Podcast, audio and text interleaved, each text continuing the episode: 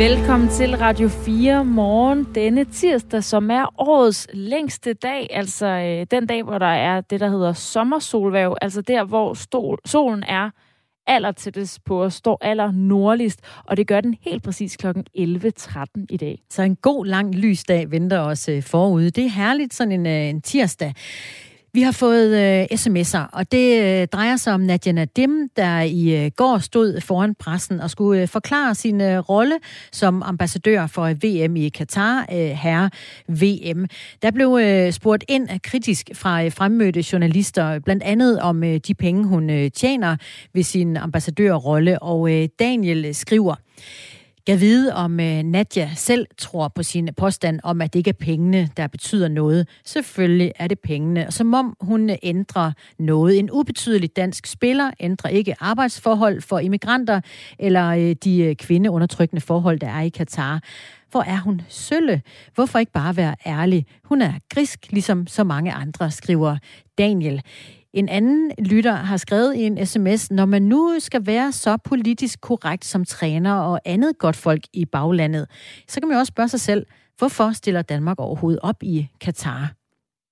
Vi har også fået en sms på øh, en historie, vi havde tidligere om Inger Støjberg, som øh, er ved at ramme sidste udkald, hvis hun skal have et nyt politisk parti inden et potentielt valg i efteråret. Vi ved jo ikke, om der er valg i efteråret. Der skal senest være folketingsvalg i juni næste år, men hvis det bliver udskrevet, så på grund af de her godkendelsesprocesser for nye partinavne, så er det altså i dag, at der er deadline. Og øh, så vi venter spændt, øh, både øh, politikere og journalister og vælgere. Og Daniel, han har skrevet ind, godmorgen, Inger Støjberg er en super dygtig politiker. Kan hun anerkende hendes kompetencer? Øh, kan kun anerkende hendes øh, kompetencer, men er ikke enig i hendes politik dog.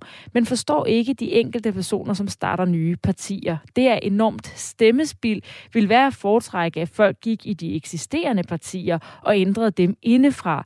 At starte veganer, grønne, nye antiindvandrere osv. partier er skadelige for de blokke, de er i, mener Daniel. Der er også plads til din holdning hele morgenen igennem, som altid. Skriv ind på øh, sms'en 1424 er øh, nummeret. Vi øh, glæder os til at høre fra dig her til morgen. I studiet er Astrid Date og Christina Ankerhus.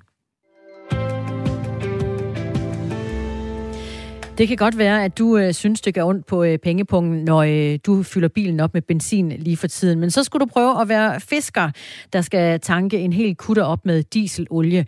Prisen er fordoblet på dieselolie på ganske kort tid, og nu øh, fisker Danmarks Fiskeriforening efter hjælp. I et brev til øh, ministeren for øh, Fødevare, Landbrug og Fiskeri foreslår foreningen en ordning, hvor øh, fiskerne kan få kompensation på øh, op til 2 kroner per liter brændstof situationen i fiskeriet er, er meget alvorlig med de nuværende brændstofpriser. Det er jo nu på snart fjerde måned, øh, der er løbet med øh, høje priser på brændstof, og øh, det kan vi simpelthen ikke blive ved med at, at leve med, at, øh, at priserne er så høje, at, øh, at det giver underskud, øh, når man tager på havet. Så lyder det fra Svend Erik Andersen, der er formand for Danmarks Danmarks Fiskeriforening. Jan Mathiasen, du er øh, fiskeskipper, og øh, din kutter har ligget til kaj i Hvide Sande Havn siden den 3. juni. Det er altså i 18 dage, den har ligget stille. Hvorfor ligger den der? Det gør den simpelthen ene alene på grund af de høje brændstofpriser. Vi kan, øh, vi kan simpelthen øh, forsvare sig ud af sejle, hvis vi, øh, hvis vi laver underskud. Og, og det gør øh, vi ved, hvor gik grænsen for dig? Altså, øh, prisen er øh, steget siden øh, krigen brød ud i Ukraine. Fra øh, før var det 4 kroner og 62 øre per liter, og nu ligger den og vipper mellem 8 og 9 kroner per liter. Hvor var øh, smertegrænsen for dig? Jamen, smertegrænsen, den har jo, vi jo sådan set øh, fuldt øh, langt op ad vejen, men dengang vi passerede 8 kroner, der var vi simpelthen nødt til at sige, at det kan være forsvar længere. Og hvad er, det, det er. hvad er det lige, der gør, at det er de 8 kroner? Det er der noget specielt i, men det er, det er faktisk rigtig svært at holde økonomi i, i, i en fiskekutter, når du kommer over 5 kroner. Men, men 8 kroner, der, var vi ligesom, der trak vi grænsen, at nu kunne vi simpelthen flytte den grænse længere. Det var, det var, det var simpelthen sådan et mål, vi har sagt, at, at kom vi til 8 kroner, så var vi nødt til at stoppe. Prøv lige at tage os med til øh, den dag, hvor du skulle tage den beslutning. Altså, hvordan var det for dig? Jamen, det var vildt frustrerende Fordi at vi, vi troede jo heller på, at vi nogensinde kom dertil. Så uh, det var vildt frustrerende. Men vi var også nødt til at handle på det. Fordi vi, uh, vi kunne simpelthen ikke forsvare os og tage ud og sejle med de priser der. Så det er derfor, vi har været inaktive lige siden. Og, øh, og nu siger du vi. Altså, du er jo skiberen ombord, men du havde en besætning. Hvad med dem? Ja, de øh, blev sådan set fritstillet, fordi øh, man kunne til, tilbyde dem arbejde. Så, så siden har de været fritstillet og gået på dagpenge.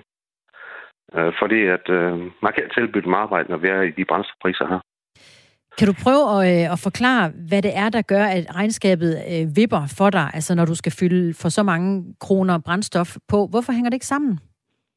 Det er simpelthen for, at, at brændstoffet det er den største udgift, der er på en fiskekutter i hvert fald øh, på en travler som vores. Så det er den største post, der er. Øh, den, der vægter tungest. Så, øh, så når vi kommer op i de priser der, så, øh, så løber det helt løbsk. Det kan vi, øh, vi kan fange så mange fisk, at vi kan forsvare den udgift, der er hver dag. Vi har fået et par sms'er i løbet af morgenen, når vi har øh, talt om, at det er blevet dyre for jer at, øh, at sejle på havet. Og de her sms'er, de går alle sammen på, hvorfor øh, hæver I ikke bare prisen på fisk, som man gør det i andre brancher? Jamen, det kunne vi også, men når du øh, øh, sælger fisk, så får det jo, går det jo på en aktion, og øh, fiskepriserne i dag er faktisk rigtig gode, men det skal jo heller være sådan, at forbrugerne har råd til at, at spise fisk, og frisk fisk, øh, dansk fanget fisk. Så øh, det er noget, vi er herover, og vi ønsker jo sådan set heller, at det bliver så dyre, at man har råd til at spise fisk. Men hvis det kunne øh, omvendt øh, sikre din øh, overlevelse i branchen? Ja, men øh, der skal også være nogle forbrugere, der, øh, der kan købe den fisk, vi fanger i Danmark. Så vi kan rigtig sende regningen den vej. Desværre. Du fortæller, at din øh, besætning, der består af to mænd, eller det gjorde den, at de øh, er jo så afskedet nu og går på dagpenge. Hvordan øh, lever du selv i dag? Ja, det ved jeg faktisk ikke rigtig, hvad jeg skal svare til. Det går sådan lidt på mor og få. Jeg håber jo, at, øh, at brændstofprisen vil rette sig, så vi kunne komme ud og sejle igen. Det er jo det, vi allerhelst vil. Så, øh, så det, det står meget stille lige nu, for at sige lige ud. Og nu er jeg på ingen måde brændstoføkonom, men der er ikke noget, øh, jeg ser øh, i, tegnene på, at øh, det skulle gå den vej, som du kunne drømme om. Hvad, hvad, hvad så, hvis det bare fortsætter på den måde, som det gør nu? Jamen, det er jo en tanke, man altid har tænkt. Men det er rigtigt, som du siger, at det er svært at få øje på det store fald her inden for, for kort tid. Men øh, vi er simpelthen nødt til at se tiden anden, og så længe det ligger heroppe, der kan vi forsvare til USA. Det er sådan der. Og det er Jan Mathisen, vi har med, som er, er skipper. Og, øh, og nu tvinger jeg dig så alligevel til at prøve at kigge ind i den fremtid. Hvad kommer der til at ske for dig, hvis, øh, hvis du ikke øh, får nogen form for kompensation på det dyre brændstof? Jamen, så bliver vi jo inaktive, og i yderste konsekvens, der, ja, der vil vi jo kunne eksistere mere. Det er jo sådan, der. Øh, vi håber selvfølgelig, at det kommer dertil, men øh, det er jo den konsekvens, der bliver, hvis der kommer noget hjælp til erhvervet. Og grunden til, at du og din branche, fiskeriet, er så presset, som det er, så øh, det er jo øh, efter, at krigen i Ukraine brød ud, så øh, steg prisen på den dieselolie, I øh, fylder på fiskerkutteren hver eneste dag, til nærmest det dobbelte fra 4 kroner 62 øre per liter til mellem 8 og 9 kroner nu. Og det er også derfor, at Danmarks Fiskeriforening har foreslået, at man giver jer en form for kompensation, måske 2 kroner per liter brændstof. De penge skal komme fra en aftale, man har lavet til øh, for eksempel, at man har kunne søge penge til øh, og øh, nu skal jeg lige se, og, øh, og, og sørge for øh, de danske ord og vandløb og hav og fiskeri, at de øh, udvikler sig hen ad vejen. Hvad vil du øh, tænke om, at du skulle have en kompensation, hvor det er på bekostning af noget andet i Danmark? Jamen, det ved jeg rigtig, hvad jeg skal sige til. Altså, øh, alle, alle ting har jo øh, omkostninger hele vejen rundt, uanset hvad man, man gør i. Men øh, vil vi også gerne levere fisk til de danske forbrugere. Og øh, det kan vi simpelthen, som situationen er. Og kunne vi få to kroner i kompensation, så, var vi, så begynder vi også at nærme os der, hvor det er forsvarligt at tage ud og sejle igen. Vil du tage ud og sejle, hvis du får to kroner per liter kompenseret?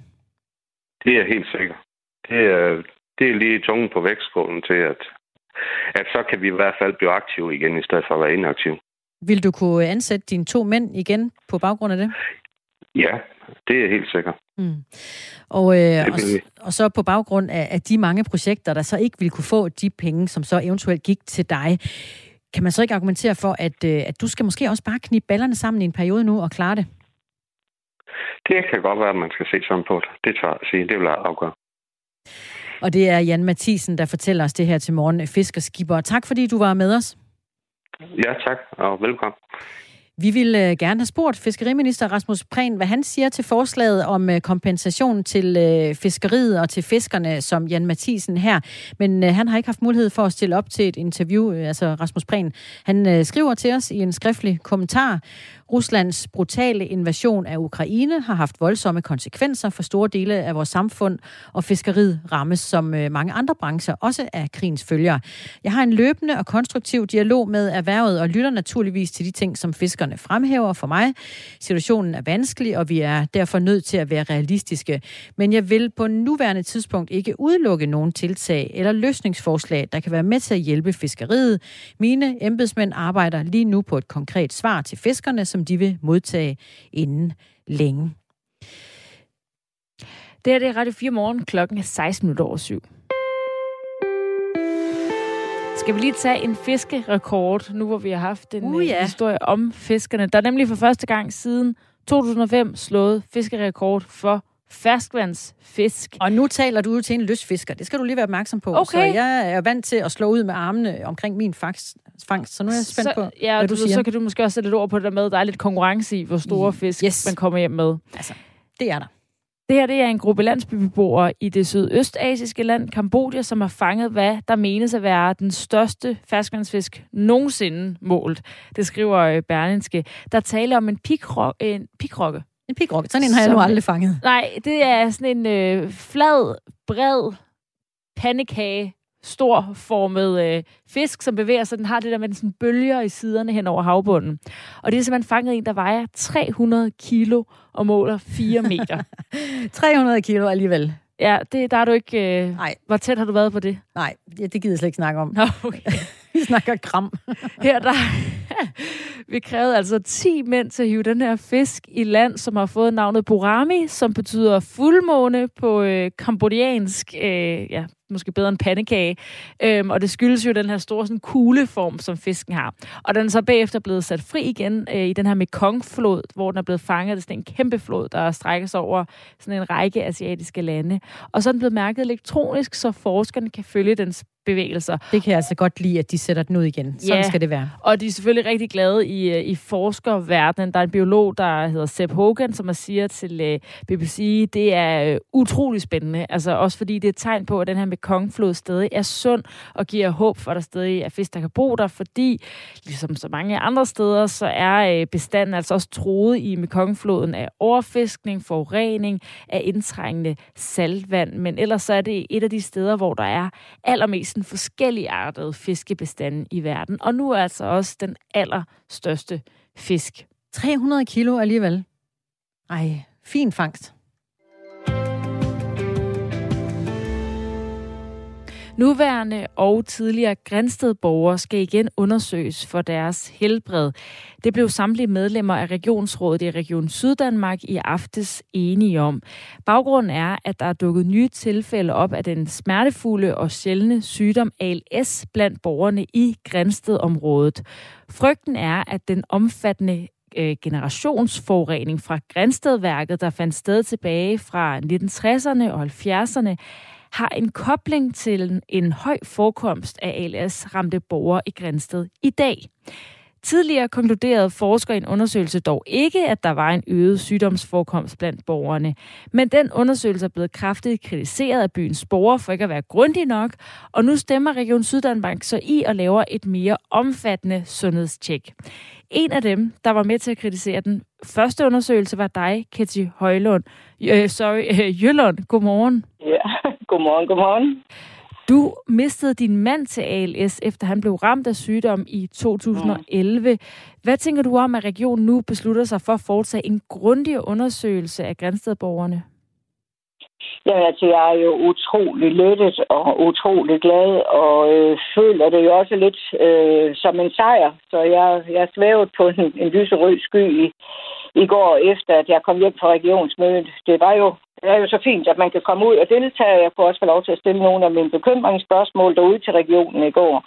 Øh, så altså overordnet set, så er det en sejr. Jeg synes, den kamp, jeg har kæmpet i mange, mange år, øh, måske næsten er i mål. Den er ikke helt i mål nu. Jeg har stadigvæk nogle bekymringsting, som, som jeg godt kunne tænke mig. Men overordnet set, så er jeg meget, meget glad og tilfreds ved det. Hvordan, det er helt sikkert. Hvordan øh, oplevede du, at din bekymring blev modtaget, da du var til mødet i går? absolut øh, positivt. Altså, jeg tror, de lyttede, og jeg følte, at der var en stor forståelse og en god stemning. Men jeg vidste jo også godt, at jeg kunne ikke komme og lave om på noget, som forskerne de havde indstillet til. Men jeg var, altså, min bekymring går simpelthen på, at Jamen, altså, hvis jeg skal kigge tilbage, så vil jeg jo sige i al beskedenhed, så tror jeg jo, at den første sundhedsundersøgelse blev sat i værk ved, at jeg kom frem med alle de bekymringstal, at der er alt for mange tilfælde her i byen i forhold til byens størrelse. Vi burde skulle have en i forhold til forskning cirka hver fjerde femte år, og i min øh, undersøgelse har jeg jo en der hvert år. Og derfor var jeg utrolig glad og taknemmelig dengang, at man besluttede sig for i 2018 at sætte den første sundhedsundersøgelse i gang, og jeg var endnu mere glad, da Stefanie Lose gik ud og sagde, at der var ikke noget at komme efter. Det viste sig jo så desværre, at det er et, et meget, meget stort øh, bekymring for to altsforskere. De har lavet en mail på tre sider, det var blevet gemt af vejen. Så derfor så har man jo gået i gang igen, og jeg har lavet min husmorundersøgelse nummer to, hvor jeg så på daværende tidspunkt har fået fem nye på, og det er jo ganske forfærdeligt. Det er jo en skrækkelig, skrækkelig sygdom. At jeg så fik foretræde for, for, for forskerne i oktober, november måned og fik fortalt om min øh, for fem tilfælde. Det synes jeg også er rigtig dejligt. Og at de så har verificeret og set, det er jo rigtigt, øh, og har så lavet det her forslag til regionspolitikerne om, at de synes, det skal genoptages. Det kan jeg jo kun være tilfreds med. Jeg kunne så fortælle i går ud på regionsmødet, at jeg desværre i min nye undersøgelse, husbrugsundersøgelse nummer 3, der har jeg allerede på nuværende tidspunkt fået den tre nye navne inden for de sidste 3-4 måneder. Så jeg havde et ønske om, at alt skulle have et særskilt punkt, en særskilt undersøgelse. Nu gør man det, at man sidestiller alt sammen med alle de andre sygdomme, også de sygdomme, hvor der ikke er en hyppig forekomst. Og det har jeg, det er jeg lidt undrende over for. Men det altså, er sådan, det er. Ketty ja, Jølund, vil du ikke øh, fortælle, hvad var det ved den første undersøgelse, der altså ikke var godt nok? Jamen, det var, at øh, de to meget, meget, meget kompetente og dygtige altsforskere, de havde skrevet tre sider til øh, embedsmændene ude i regionen, at de bakkede øh, mig op i min øh, bekymring omkring, der er alt for mange ALS-tilfælde, specielt ude i Østbyen. Og de mente, det helt klart skulle undersøges mere og gå mere i dybden. De mente også, den undersøgelse mod metode, man har gjort det på, der her en registerundersøgelse, den stort set ikke var, var dybtegående nok.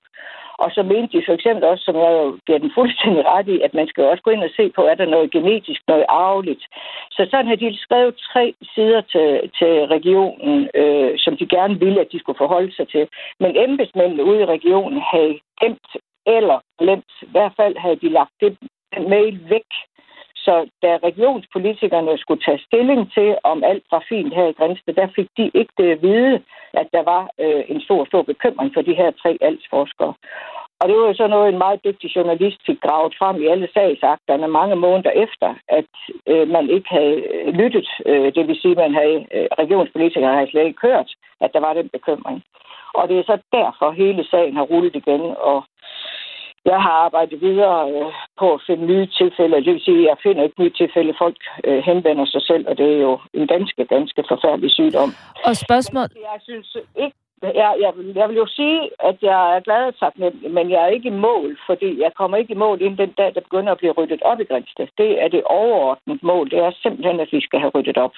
Ja, for det, det her øh, handler om, det er jo øh, spørgsmålet om, hvorvidt de her ALS-tilfælde i Grænsted har en øh, forbindelse til den forurening, der tidligere har været ved Grænstedværket, som øh, indeholder tusindvis af kubikmeter forurenet jord. Det stammer blandt andet fra spildevand og affald fra værket, og det blev dumpet frem til 1962 øh, med store mængder tungmetaller, medicinalprodukter og opløsningsmidler i den såkaldte banegrav i Grænsted og udledte op i 1970'erne store mængder kviksøl til Grænsted Å og til den kunstige sø Engsøen. Og Kette Jøllund, din mands død, den mener du altså har noget med den her forurening fra Grænstedværket at gøre. Hvorfor det? Altså, det ved jeg ikke. Det, det kan jeg jo ikke sige, men jeg har jo sagt de sidste seks 5-6 år nu. Jeg har bare øh, ufattelig meget brug for at få det bekræftet eller afkræftet. Det er ikke sikkert, at jeg nogensinde får svar på, hvorfor Torkel er død, men jeg synes, det er meget bemærkelsesfuldt. Altså, vi ved, at Grænseværket har dumpet kæmpe mængde kviksøl, og man ved også, at 80-90 procent af alt patienterne har alt for meget kviksøl i blodet. Og det havde Torkil også. Han var frisk og sund og sporty, og vi bor ufatteligt tæt på Grænsteværket. Og herude i Østbyen, der er der fem mænd, der dør af ALS. Fem mænd hvor at vi jo i hele Danmark har 350, der har sygdommen. Og nu har jeg på min liste lige nu, der har jeg 20 personer, det, der jeg viser på min, øh, det er, at der, incidensen stiger og stiger. Så i de seneste år, der er det en to-tre nye tilfælde hvert år, hvor vi kun skulle have en der fjerde femte år. Jeg får formentlig aldrig nu til nogen til svar på, om, om Torkel døde på grund af Grænsteværket, men det skal undersøges. Hvordan har du selv øh, undersøgt det? Jeg kan høre, du, du har sat dig godt ind i det. Hvad har ligesom været dine forudsætninger for at lave dine egne undersøgelser? Jamen ingenting. Altså, som jeg kalder det, en husmorundersøgelse, og det stammer jo tilbage fra helt tilbage, da Torkel levede. Vi begyndte at undre os over, at der var så mange dels herude i Østbyen, men også i byen, der havde det. Og så på et tidspunkt, så tog jeg og lavede et stort kort over Grænsteby og begyndte at sætte krydser for hver gang, jeg hørte omkring en patient, og jeg blev mere og mere bekymret. Og altså, det var så i 2015-16, øh, hvor jeg begyndte at kaste mig ind i det her og læst referater og læst dagsordner og sådan noget. Og til sidst så tænkte jeg, at det, det kan jeg ikke sidde alene med det her. Omvendt så er jeg frygtelig, frygtelig, frygtelig bekymret for at gå ud med min viden. Fordi jeg ved godt, at man bliver ikke elsket i sin by af at gå ud og fortælle sig noget her. Og Det kan være, at huspriserne de falder osv. osv. Men altså for mig handler det om sundhed, og det handler om, at mine tre skønne børn bor i byen, og mine børnebørn vokser op her i byen, og de skal ikke vokse op med en bekymring omkring, at de går på en forurenet jord. Så i 18 gik jeg så ud til regionspolitikerne og sagde, at jeg har en dyb bekymring, og viste dem min husmorstatistik. Og øh, jamen, jeg, jeg kan jo kun sige ved, at jeg har gravet researches, derfor er jeg, og så har folk ringet og henvendt sig til mig. Og den viden, du ligesom har tilegnet der betyder det, at du tager nogle forholdsregler i dag? Nej, det kan jeg ikke sige, at jeg gør. Altså, jeg har en, en haveboring, som vi fik øh, tilladelse til. Der har jeg hver børn har haft deres lille urtehave og har vandet deres grøntsager og gået og spist dem, og det kan jeg da ikke lade med at tænke på. Men omvendt, så kan jeg ikke ødelægge min liv over og, og gå og spekulere på det. Jeg har boet her i over 40 år, jeg elsker at bo i Grænsted. Det er en super fantastisk dejlig by. Men vi har en stor, tung, mørk sky, og det skal vi altså have gjort noget ved. Det jeg ikke forstår, der er mange ting, jeg ikke forstår. Jeg forstår ikke, at man ikke kommer i gang med den her øh, oprykning. Altså, i de 40 år, jeg har boet her, der har det været op og vende ufattelig mange gange. Og jeg er så glad og taknemmelig ved, at man sætter en ny undersøgelse i gang. Men det er undersøgelse på undersøgelse på undersøgelse, og der opstår altså på et tidspunkt sådan en metaltræthed, at man ikke øh, orker det næsten mere. Der, hvor jeg synes, at jeg er i mål, og min største sejr, den er kommet øh, i går, det var et delmål. Men der, hvor det er helt i mål, det er den dag, der bliver sat en gravko til, at man begynder at fjerne alt det forurening, der ligger her. Det, det, det skal simpelthen til, for vi kan ikke, vi kan ikke leve med den usikkerhed, øh, der er her.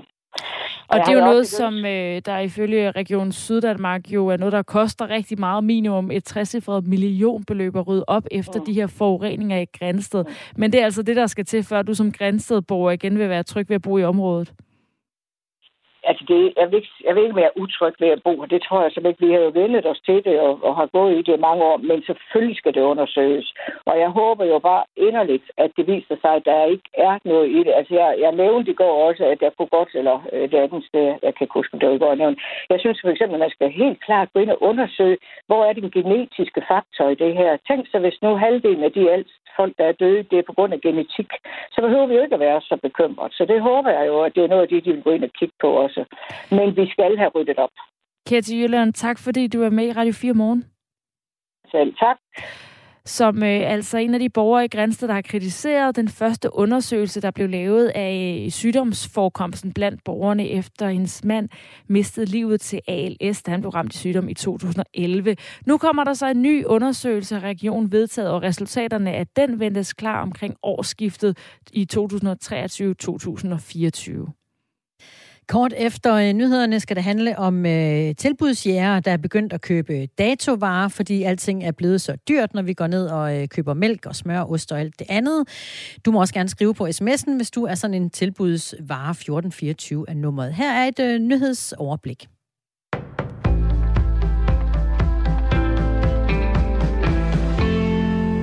Danske betjente skal udlånes til narkojagt på Solkysten, i hvert fald hvis det står til justitsminister Mathias Tesfaye. Sydspanien har med ministerens ord udviklet sig til et slags europæisk centrum for blandt andet indsmugling af narkotiske stoffer til Europa. Tesfaye er i Oslo til nordisk justitsministermøde, og han åbner for, at danske betjente kan deltage aktivt i efterforskning på Solkysten. Narko, der blandt andet smugles fra Marokko til Spanien og videre til resten af Europa, er et emne mellem ministerne. Tesfaye varsler mulig dansk hjælp. Vi vil gerne styrke samarbejdet med spansk politi. For eksempel ved at danske betjente kan deltage aktivt i efterforskning på Solkysten mod nogle af, af de højt profilerede kriminelle, det vil sige nogle af dem, der er lidt længere op i fødekæden. Han siger, at der har været dialog med Spanien om det. Han kan endnu ikke sige mere konkret om, hvor mange efterforskere, der kan blive tale om, eller hvornår det kan ske. Tesfaye har talt om det med sin svenske kollega, justitsminister Morgan Johansson. Sverige kæmper også med et narkoproblem, og de to har aftalt at se på, hvordan indsatsen mod grænseoverskridende kriminalitet kan styrkes. Mange af de stoffer, der bliver solgt på gadehjørnerne i Skandinavien, er blevet indsmuglet i Europa via Sydspanien. Den organiserede kriminalitet trækker et spor af ødelagte liv efter sig på begge sider af Øresund, siger Tesfaye. Dansk politi har oparbejdet tusindvis af overarbejdstimer og er nødt til at prioritere skarpt i, hvilke forbrydelser der skal efterforskes. Tesfaye mener dog, at det giver god mening at sende danske efterforskere til Spanien. Det her kan være en god investering, fordi det er med henblik på at undgå kriminalitet i Danmark, og at narko kommer ind i Danmark, og at dem, der organiserer det, også stilles til ansvar, siger Tesfaye. Den internationale rugbyliga IRL har besluttet, at transkønnede kvinder som udgangspunkt ikke får lov til at deltage i international kvinderugby. Det har den internationale liga besluttet. Organisationen, som blandt andet arrangerer VM i kvindernes rugby league, skrev en pressemeddelelse, at beslutningen står ved magt, indtil det lykkes at indsamle mere information om emnet. Beslutningen kommer efter, at det internationale svømmeforbund FINA ifølge nyhedsbruget Reuters besluttede at begrænse transkønnedes kvinders adgang til eliteturneringer. Den russiske journalist Dmitri Muratovs Nobels fredspris er blevet solgt for 103,5 millioner dollar på auktion. Det svarer til ca. 732 millioner danske kroner, det skriver det franske nyhedsbrug AFP. Det trecifrede millionbeløb skal gå til børn i Ukraine, det oplyste Muratov på beskedtjenesten Telegram i marts.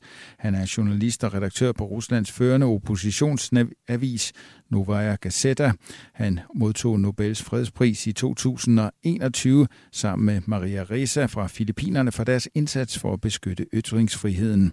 Avisen er dog sidenhen gået på pause efter at det russiske medietilsyn Roskomnadzor satte hårdt ind mod kritiske medier i Rusland. Dækningen oplyste chefredaktøren bliver genoptaget, når Rusland ikke længere bedriver krig i Ukraine. Nye undersøgelser af skibsvraget Estonia har vist, at et hul i vraget er større end først antaget, skriver det norske nyhedsbrug NTB. Hullet blev opdaget i forbindelse med optagelserne til en dokumentar om ulykken, der betegnes som en af de værste maritime katastrofer i det 20. århundrede. Det har ført til nye spekulationer om årsagen til, at skibet i 1994 forliste mellem Sverige og Estland. 852 personer omkom ved ulykken herunder fem danskere.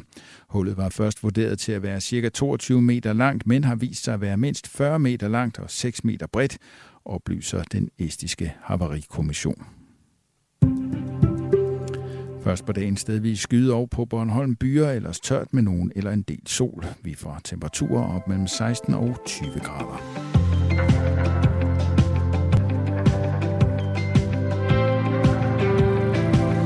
Klokken er 4 minutter over halv, øh, halv 8.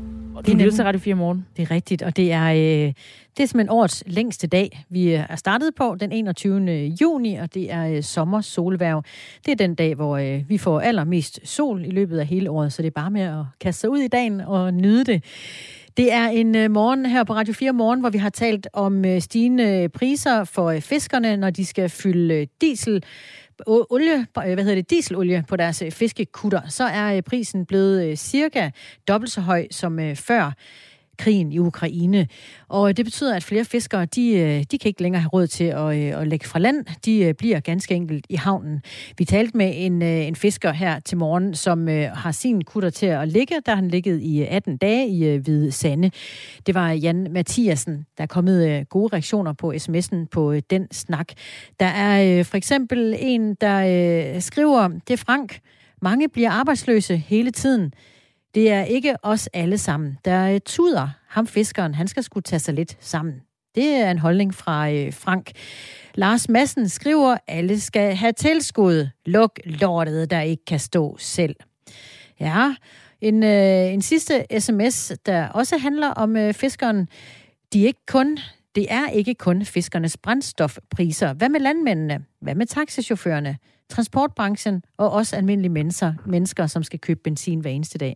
Ja, det var øh, kommentar på øh, snakken med øh, fisker Jan Mathiasen. Og vi skal faktisk øh, kigge øh, videre lige nu på nogle øh, andre ting, hvor priserne er steget, som øh, vi som øh, almindelige danskere også mærker. Det er nemlig øh, dem i supermarkedet, og som altså betyder, at øh, flere danskere nu kigger efter varer, som nærmer sig sidste salgsdato, og som altså dermed er sat ned i pris, når de skal købe frugt, mælk og andre dagligvarer. Det viser en undersøgelse, som analysevirksomheden Opinion har lavet for virksomheden Too Good To Go. Og her svarer 46 procent altså, at de i højere grad vil gå efter de såkaldte datovarer i supermarkederne i de næste måneder. En af dem er Alexander Holm, der er studerende, og det er især de stigende priser på dagligvarer, der får ham til at kigge efter datovarer. Og jeg kunne godt kunne mærke det i min dagligdag. Øhm, bare det, jeg er ude at handle, så er jeg mere opmærksom på, hvad jeg køber. Og også bare de ting, jeg plejer at købe, det er jo også lige blevet dyrere nu, kan jeg se. Så jeg er meget mere fokus på det her med madspil. Hvordan har dine vaner ændret sig, når du køber ind? Du kan altså give dit besøg med på 1424. I mellemtiden så vil jeg sige godmorgen til John Tøresen. Godmorgen. Professor i økonomisk psykologi på Aarhus Universitet, og du beskæftiger dig med forbrugeradfærd, hvor du især har fokus på miljø. Hvad er det, der er vigtigst, når vi skal købe dagligvarer? Altså, øh, når vi køber dagligvarer, er, er det jo sådan der er faktisk to ting, der er, der er to overordnede ting, der er vigtigst. Øh, den ene er kvalitet, og den anden er pris. Og øh, det, er, det er sådan en gammel, om jeg så må sige, sandhed blandt i, i dagligvarerbranchen, at danskerne er meget fokuseret på pris. Øh, det har, det, det, det har, har, har vi vist altid været, men jeg må sige, at jeg har hørt den samme sang i mange lande. Jeg tror, mange dagligvarerbutikker synes, vi fokuserer meget på pris. Men vi fokuserer faktisk også rigtig meget på kvalitet. Altså, vi vil jo have gode varer øh, for, for pengene. Blandt andet for eksempel økologisk kvalitet, ikke? Altså, hvor, hvor, hvor, hvor Danmark øh, er det land i verden, hvor øh, økologien har den største markedsandel, og det viser jo, at danskerne i høj grad også øh, fokuserer på kvalitet. Det lyder også som om, der kan være lidt en balance, fordi når vi så som det seneste år ser, at fødevarene er blevet 10% dyrere, det viser tal fra Danmarks Statistik, kan prisen så gå hen og blive en vigtigere øh, faktor frem for kvaliteten, når vi køber ind? Ja, altså man kan sige i hvert fald i perioder, hvor at der er meget høj fokus på pris, øh, ja, så bliver øh, forbrugerne opmærksom på prisen. Vi skal huske på, at fødevarene er, er, er kun cirka 10% af, af indkomsten, så det er en forholdsvis, og, og, og, og, og, og, og de fleste fødevarer er sådan set ikke steget noget videre, så, så altså, jo, de er steget, men, men det, man kan sige slet ikke så meget som nu i, i dækker det der med benzin og olie osv., som jo er stedet meget, meget mere. Men der kommer jo nogle afledede effekter også på fødevarene, det er der jo gjort. Og så samtidig, øh, man kan sige, nu har vi en økonomi, som, som boomer, eller som stadigvæk er i meget højt gear med, med fuld beskæftigelse. Øh, vi har set i tidligere tider, hvor, at, øh, hvor vi har haft kriser, økonomiske kriser. Altså bliver folk selvfølgelig mere økonomiske, når de frygter arbejdsløshed, øh, og, og, og måske ligefrem bliver arbejdsløs, ikke? eller får et, et fald i indkomsten, så, så kigger folk mere på prisen. I den situation, vi er i nu, der er det meget mere, i hvert fald indtil videre, sådan at øh, mere end det egentlig er de faktiske prisstigninger i supermarkedet, så er det den store fokus øh, på inflation og prisstigninger i medierne, som har skabt en stor opmærksomhed, øh, eller en stigende opmærksomhed på priserne, og du vil sige nogle forventninger om, at priserne bliver ved med at stige. Og allerede det øh, skaber et større fokus, når så man handler ind i, i, øh, på, på priserne. Øh, øh, det vil sige, at øh, det er sådan set jo mere det psykologiske i det måske endnu, end det er øh, de faktiske prisstigninger, der påvirker folk. Men det har altså hvor, også en betydning i, i, i Hvorfor tror, ja, hvorfor, hvorfor tror du, det ligesom er opmærksomheden omkring det? Er det, altså, er det fordi, at det ikke gør så ondt på pengepunkten i virkeligheden, selvom at, at de er steget priserne? Det gør det selvfølgelig for nogen, altså, øh, men, men, men, men, men ja, endnu er det, selve fødevarepriserne er nu nok ikke noget, som ret mange danskere endnu har kunne mærke direkte på pengepunkten, men de kan jo have nogle forventninger til det, og især når der er så meget opmærksomhed på inflation og, og priser i medierne, ja, så har det en effekt. Og det betyder så øh, selvfølgelig også, at øh, altså, man kan sige, at det har både gode og dårlige effekter, kan man sige. Ikke? Altså, den gode side af det er, at, øh, at øh, som, som den undersøgelse refererer til, viser, at det så folk også gør, at folk bliver lige, bliver lige en tak mere opmærksom på, ikke at spille unødigt, og, og øh, altså, du vil sige, måske øh, reducere den, øh, altså bliver mere omhyggelig med ikke at smide mad ud, og også i supermarkedet måske bliver lige en tak mere opmærksom på datovarerne, altså de gode tilbud, der er øh, på at, at kunne købe øh, varer, der er tæt på sidste salgsdato til en rigtig god pris. Altså den, den, de, de effekter, den opmærksomhedseffekt er jo meget vigtig, uanset om de nu skyldes, at øh, folk, øh, kan man sige, virkelig skal spænde livremmen ind, eller om de bare bliver nervøse for, at de måske kommer til at skal spænde livremmen ind. Det er i hvert fald noget, som øh, supermarkedskæderne, både Coop og Selling Group, kan mærke. Altså flere kunder går efter datovarerne. De var der nærmer sig sidste mm. salgsdato. Det fortæller de til Radio 4. Hvad er det så for nogle forbrugere, der typisk køber varer, som er tæt på sidste salgsdato?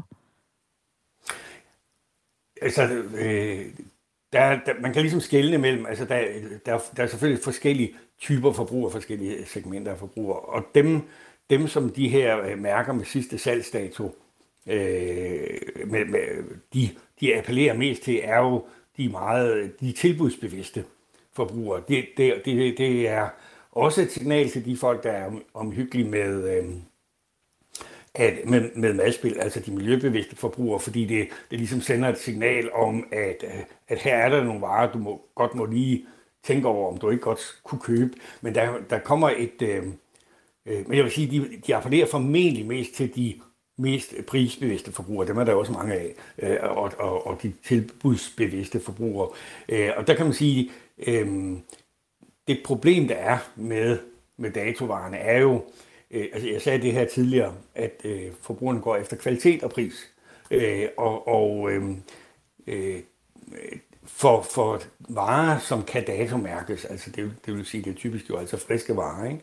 der er der jo en bekymring om selvfølgelig, at når varen nærmer sig sidste salgsdato, så falder kvaliteten. Øh, og, og, og, øh, og det, der så holder folk tilbage for at købe de varer, som er væsentligt billigere end de andre varer på, på hylden uden det her gule mærke, det er jo bekymring for, om kvaliteten er god nok. Øh, og, og der kan man sige, at en, en periode, hvor der bliver mere fokus på prisen, vil nok få flere folk til at sige, ah, okay, jeg prøver de her varer, ikke? altså prøver om kvaliteten er god nok. Øh, og, og, det, og det vil, dem, der vil gøre det, vil nok primært være de mere tilbudsfokuserede øh, og, og prisfokuserede forbrugere. Og de vil så, øh, der kan man så sige, øh, hvis de får en god oplevelse øh, ved at prøve de her varer, ja, så vil det, det gør dem mere tilbøjelige til generelt at sige, at okay, datovarer, de er sådan set gode nok, så jeg kan godt tage de tilbud. Og når vi så er i sådan en her periode, hvor der er inflation og stigende priser, og der er varer i supermarkedet, hvor ja, priserne stiger, og dermed også en øget opmærksomhed på, øh, hvor man kan spare, på at man kan øh, være mere øh, opmærksom omkring madspild. Kan det så godt sådan sætte sig fast som en tendens? Altså vil det betyde, at vi, vi lige pludselig får øjnene op for det, og at nogle forbrugere vil fortsætte med at købe datovarer, eller, eller forsvinder det igen, når, når, øh, når priserne falder igen? Ja, jeg er nok bange for, at det meste af det forsvinder igen. Altså, øh, fordi at man kan sige, i det omfang, at man ændrer adfærd, fordi økonomien er stram, eller man frygter for en fremtidig dårlig økonomi, ja, så vil så øh, er det, ligger det lige for, og for de allerfleste mennesker vil det også være sådan, at så vil man droppe de vaner, som man ikke synes er særlig sjove, eller komfortable, eller behagelige, når man er på den anden side af det. Men der kan godt være nogle, øh, nogle ting, der hænger fast alligevel. Altså, og det er for eksempel, som jeg, jeg nævnte det her med, at at en del mennesker nok er øh, undlader at tage de her tilbud med datovarer, øh, tage dem med de gule priser, fordi at øh, de frygter for kvaliteten, og at kvaliteten er det vigtigste for dem. Og der kan man sige, at i det omfang, at sådan en kriseperiode får den til at prøve datovarerne, og, og så de finder ud af, at øh, de sådan set er gode nok, altså det vil sige, forudsat, at, at deres erfaringer er gode med det, ja, så, så kan den øh, adfærd godt fortsætte øh, efter krisen. Altså det vil sige, at, at, at der er sådan et der er sådan en tærskel, en læringstærskel, man skal over med datovarer. Øh, altså øh, de, de, øh, de allerfleste forbrugere vil, vil sådan set spontant undgå varer, der er tit tæt på sidste salgsdato, og det vil man måske gøre. Øh, altså her øh, under krisen er der en, en mulighed for, at flere mennesker, især de, de mere øh, økonomisk fokuserede, tilbudsfokuserede forbrugere, at de får prøvet de her varer af, og, og, og der øh, kan det godt være, at den erfaring, de gør sig der, hvis den altså er positiv, at den, øh, den sætter, sætter sig fast, så det også fremover, også når vi er tilbage for, forhåbentlig i en anden tilstand igen, at så vil de fortsætte med at tage de gode tilbud på datovarer. Så lød det fra John Tøgersen, professor i økonomisk psykologi på Aarhus Universitet, hvor han beskæftiger sig med forbrugeradfærd, hvor vi altså taler om, at øh, flere danskere kigger efter varer, som nærmer sig sidste salgsdato, altså når de skal ud og handle, fordi der jo er stigende priser på dagligvarer, og om hvorvidt at det er en tendens, der måske kan sætte sig fast hos os. Du lytter til Radio 4 morgen, klokken er 14 minutter i 8. Vi har alle sammen noget i vores livsbagage. Det er jo overraskende svært for mig, det her. I Bagage på Radio 4 hjælper Anders Lund Madsen med at rydde op i de historier, der nager. Hvad skete der egentlig dengang? Hvorfor tænker jeg stadig på det? Og hvordan får jeg fred? Skriv til os på bagage radio4.dk, hvis du har en sten i skoen, du gerne vil af med. Og det er det, det handler om. Sæt en lille smule bagage fra sig, så kan man gå lettere. Radio 4 taler med Danmark. Rusland har øh, skruet ned for gasleverancerne til Europa, og øh, derfor skærper Energistyrelsen i Danmark nu sit beredskab. Det øh, fortalte styrelsen i aftes i en pressemeddelelse. Men der er ikke grund til panik, sådan lyder det fra klima-, energi- og forsyningsminister Dan Jørgensen. Det her er ikke en øh, nødsituation. Det er ikke der, hvor vi har et decideret forsyningsproblem øh, i Danmark, men det er en alvorlig situation. Det er en situation, vi har forventet kunne kunne opstå, øh, og vi er også forberedt på, at det kan blive endnu værre. Det er klart øh, et, et godt signal at, at sende til både danske, øh, helt almindelige forbrugere derude i, i stuerne, men også danske virksomheder, der bruger meget gas, er selvfølgelig, øh, kan man overhovedet spare på gassen, så er, er nu altså et godt tidspunkt at gøre det. Brian Vade Mathisen, professor i energiplanlægning ved Aalborg Universitet. Velkommen til. Godmorgen. Den øh, skærpelse, som man nu taler om fra Energistyrelsens side, en skærpelse i beredskabet, hvad betyder det?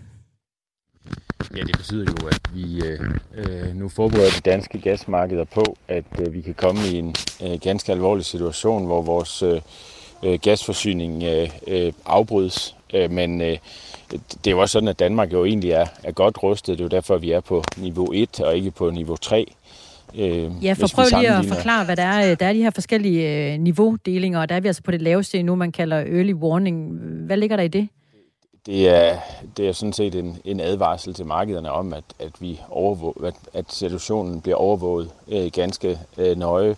Øh, og, og det sidste niveau handler jo sådan set om, at, at vi er i en situation, hvor vi er, er, er nødt til også at regulere, øh, hvordan forbrugene er for at, at, at sikre, at vi har en intakt varme- og, og elforsyning i, øh, øh, i, i Danmark. Men øh, at naturgas udgør en, en ganske lille del. Vi, vi har jo øh, haft succes med vedvarende energi og, og fjernvarme og, og isolering af boligmassen, og det er noget af det, der er fejlet rundt omkring i Europa. Og man er nødt til at se det her i lyset af, at, øh, at, at det er øh, ganske, ganske små mængder øh, vi bruger i forhold til de, øh, de europæiske øh, mængder. Lad os sige, at, at det kun var, var Danmark, øh, der brugte naturgas i Europa, jamen så, så stod vi slet ikke i nogen situation, hvor man behøvede have nogen early warning.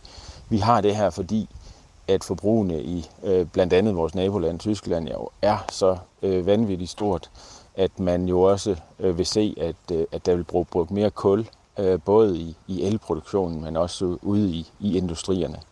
Og jeg skal lige sikre mig, Brian Vad Mathisen, at vi har god lyd på dig, så øh, undgå at, øh, at rasle med øh, mikrofonen, så kan vi i hvert fald bedre høre dig. Altså et niveau 1 early warning, er det alvorligt på nogen måde i Danmark? Nej, altså jeg tror, det, man kan udtrykke det på den måde, at hvis ikke der sker yderligere ting øh, internationalt, så, øh, så, så kan vi sådan set godt komme hen over næste vinter øh, med, øh, med det gas, vi har på lager og de strømme, der er af gas til Danmark. Men det er jo en, en advarsel på, at øh, det muligvis ikke er slut øh, med de ændringer i europæisk gasforsyning, som vi, øh, som vi allerede nu har set. Øh, og øh, altså, vi er gået fra at importere 40 procent til nu at importere omkring 15 procent gas fra, øh, fra Rusland. Øh, og vi har set nu øh, her inden for, for de seneste dage, at, at, at gasforsyningen i den gasledningen, der går hen øh, øh, igennem Østersøen, der hedder Nord Stream 1, øh, at, at den er øh, på, på 40 procent af det normale niveau. Og, øh, og det her det er jo tegn øh, på, at det ikke er slut. At det her bliver brugt som et politisk våben, ligesom vi har set, at gaskontrakterne er blevet afbrudt til øh, blandt andet Danmark jo. Og, øh, og det betyder jo sådan set, at, at vi skal være forberedt på den situation, at der helt bliver afbrudt. Det er vi sådan set udmærket i Danmark, men øh, ude i de andre europæiske lande, der står man i, i sådan en situation, at, øh, at man jo sådan set øh, er nødt til at, øh, at, at udsætte for eksempel øh, lukningen af, af kulkraft, og, øh, og måske endda, som man, man gør i Østrig muligvis, øh, sætte øh, gang i, i kulkraftværker igen, for at være sikker på, at, øh, at forsyningssikkerheden er øh, tip-top i orden. Men indtil videre, så lad os prøve at hive det øh, helt ned på jorden og ind i øh, de huse, der bliver varmet op med gas, nemlig de cirka 412.000 husstande. Hvordan øh, skal man sidde og, og, og føle sig tilpas i de huse lige nu? Ja, men man, man, skal, man skal sådan set føle sig rigtig fint tilpas. Altså det her, det handler jo sådan set netop om, at, at de her danske husstande og europæiske husstande, der er på naturgas, at der skal man kunne varme, øh, varme boligerne op. Altså når man, når man har en krise, så laver man jo øh, krisehåndtering. Det er det, vi ser. Øh, Energistyrelsen nu går ud og, og hæver niveauet til niveau 1. Øh, at, at så prøver man jo på at undgå, at det kommer i en, en kritisk situation, hvor at der kan blive afbrudt for, for gasforsyningen til de her varmekunder. Så det er jo hele formålet, men de mærker jo prisen på, øh, på naturgas, og det er selvfølgelig slet ikke rart at skulle varme sin bolig op, men jeg, jeg tror ikke, øh, med den nuværende situation, at, at vi kommer i nogen som helst forsyningsvanskeligheder på varme- og elsiden.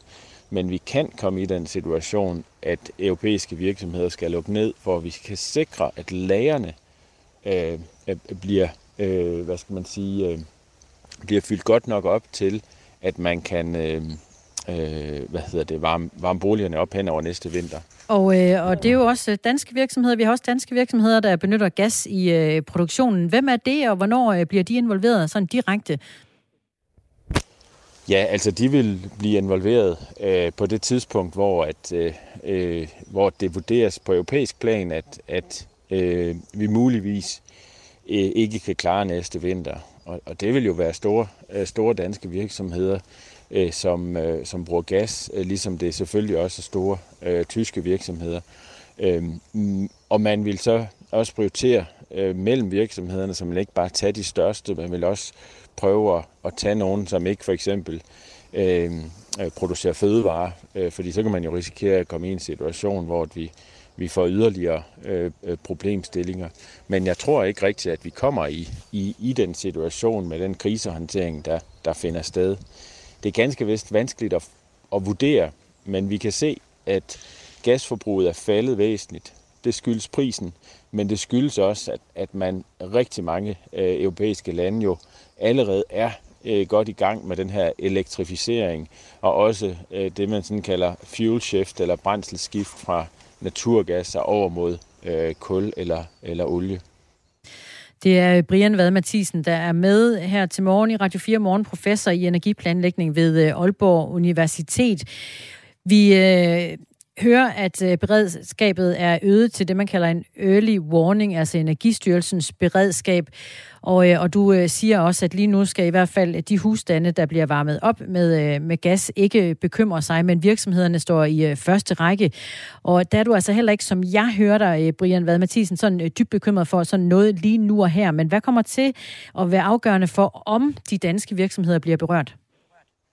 Det der, det, der kommer til at være afgørende, det er, øh, hvor hurtigt der bliver lukket for, helt for gassen fra Rusland. Ja, der er jo ingen tvivl om, at, øh, at øh, enten så kommer vi til at lukke, når vi er klar til det, øh, eller også så kommer russerne til at, at lukke. Hvornår sker øh, det? Ja, det er vanskeligt at vide. Det eneste, man kan sige, det er, at vi skal være fuldstændig klar til, at det sker hvis det var, at vi kunne have lukket for, lukket for gassen nu, uden det havde nogen økonomiske eller forsyningssikkerhedsmæssige konsekvenser, så er det helt 100% sikkert, at så havde det været en del af de sanktionspakker, som øh, EU og, og NATO har, øh, har, øh, øh, har, har brugt i, imod, øh, imod russerne. Og, og det er ikke tilfældet, og det er simpelthen fordi, at det vil være alt for risikabelt for for, for eksempel øh, Italien og, og, og, og Tyskland at gøre, fordi at man så står i en situation, hvor man simpelthen ikke har gas nok. Øh, og, og, og den situation, hvor danske og europæiske virksomheder skal lukke, øh, afhænger fuldstændig af, hvornår der bliver lukket for gassen. Og når der så bliver lukket, hvad er så vurderingen af, hvor fyldte gaslagerne er? Kan vi klare os hen over næste vinter med de andre gasleverancer, som, øh, som, øh, som jo stadigvæk tilfalder øh, Europa, og, og som vi jo så også har øget via det, der hedder øh, flydende naturgas. Brian Vad Mathisen, øh, professor i energiplanlægning ved øh, Aalborg Universitet, var med os. Årsagen øh, til, at øh, det danske, den danske energistyrelse øger sit beredskab til det, der kaldes early warning, er, at øh, Europa lige nu er i en gaskrise. Rusland har reduceret leverancerne til Tyskland via Nord Stream 1 med 60 procent, og derfor skal EU-landene fylde gaslagerne op. Gaslagerne i Danmark er lige nu 75 procent fyldt, og de skulle gerne være 80 procent fyldt fra november, hvis de skal leve op til den fælles EU-målsætning. Det er i dag præcis et halvt år siden, at Inger Støjberg blev erklæret uværdig til at sidde i Folketinget, fordi hun dengang netop var blevet idømt 60 dages ubetinget fængsel for at have overtrådt loven bevidst, men en instruks om at adskille asylpar uden undtagelser. Spørgsmålet er her et halvt år efter, om Inger Støjberg bruger den anledning til i dag at præsentere et nyt parti. Det vil i hvert fald ikke komme som nogen overraskelse for Radio 4's politiske redaktør Thomas Larsen. Jeg tror, at vi er meget, meget tæt på nu. Der har været bygget op til det her gennem øh, mange måneder. Øh, der var også massive rygter om, at det kunne være sket på, på folkemødet, og nu går alle og taler om, altså, at der er dage og måske nærmest kun timer til, at Inger Støjberg hun springer ud i rollen som ny øh, politisk leder. Men jeg tror også, at der er nogle ting, der er kommet på tværs, forstået på den måde, at øh, Venstre har jo netop sat, sat, Øh, sagt farvel til, og det har dansk politik i det hele taget sagt farvel til en af de helt store kæmper, nemlig øh, Uffe Ellemann Jensen. Og derfor øh, så var det i hvert fald også klart, at det var ikke et nyt parti, der kunne se dagens lys i går. Ifølge Thomas Larsen er det i hvert fald så godt som sikkert, at Inger Støjberg vil lancere et nyt parti inden for kort tid. Jeg kan godt være meget altså, præcis øh, i forhold til, om der kommer et parti eller ej. Og der må jeg sige, altså jeg er fuldstændig overbevist om, at Inger Støjberg kommer til at rykke. Og jeg er også helt overbevist om, at øh, hun ikke kommer til at rykke alene. Der vil være øh, flere forskellige politikere, øh, der med det samme vil være en del af, af, af holdet. Og så tror jeg, at vi kommer til at se andre øh, rykke sammen med hende lige så snart, at det her bliver, bliver kendt. Øh, der sidder netop altså folk på Christiansborg, de gamle afhopper fra DF og venter øh, på, at det her kommer til at ske, og som meget gerne vil arbejde sammen med hende. Men jeg er også helt sikker på, at der kunne komme øh, folk fra andre partier, herunder nogle af hendes gamle øh, partifælder her på Radio 4 har vi talt med nogle af de afhoppere fra Dansk Folkeparti, som altså nu er løsgængere, og fælles for dem er, at der er en udbredt interesse for Inger Støjbergs nye projekt. For tidligere sundhedsordfører hos Dansk Folkeparti, Liselotte Blikst, handler det ikke kun om at blive der handler det kun om at blive klogere på social- og sundhedsområdet, inden hun har fuld interesse de udmeldinger, hun har haft indtil videre, kan jeg da godt se mig selv i. Men øh, der har jo ikke været så meget på social- og sundhedsområdet, som, som jeg er en del af. Så det, det kommer meget an på, om, om man kan ligge til de ting, jeg også har haft gang i. Altså, jeg skal ikke have en mundkur på, fordi jeg udtaler mig på nogle områder. Det er der jo mange, der gerne har givet mig øh, i løbet af de år, jeg har været sundhedsordfører. Jeg venter spændt på, at der skal ske noget, og så øh, håber jeg da selvfølgelig, at Inger tager kontakt og kan fortælle lidt om hendes planer. På folkemødet i weekenden nævnte Inger Støjberg selv, at hun præcis i dag har haft et halvt år til at tænke over, hvad hendes fremtid skulle byde på. Priserne på øh, brændstof øh, presser landets fiskere, og derfor foreslår Danmarks Fiskeriforening, at der skal laves en ordning, så de får øh, kompensation for de høje priser. Men hvad tænker politikerne om det? Det kommer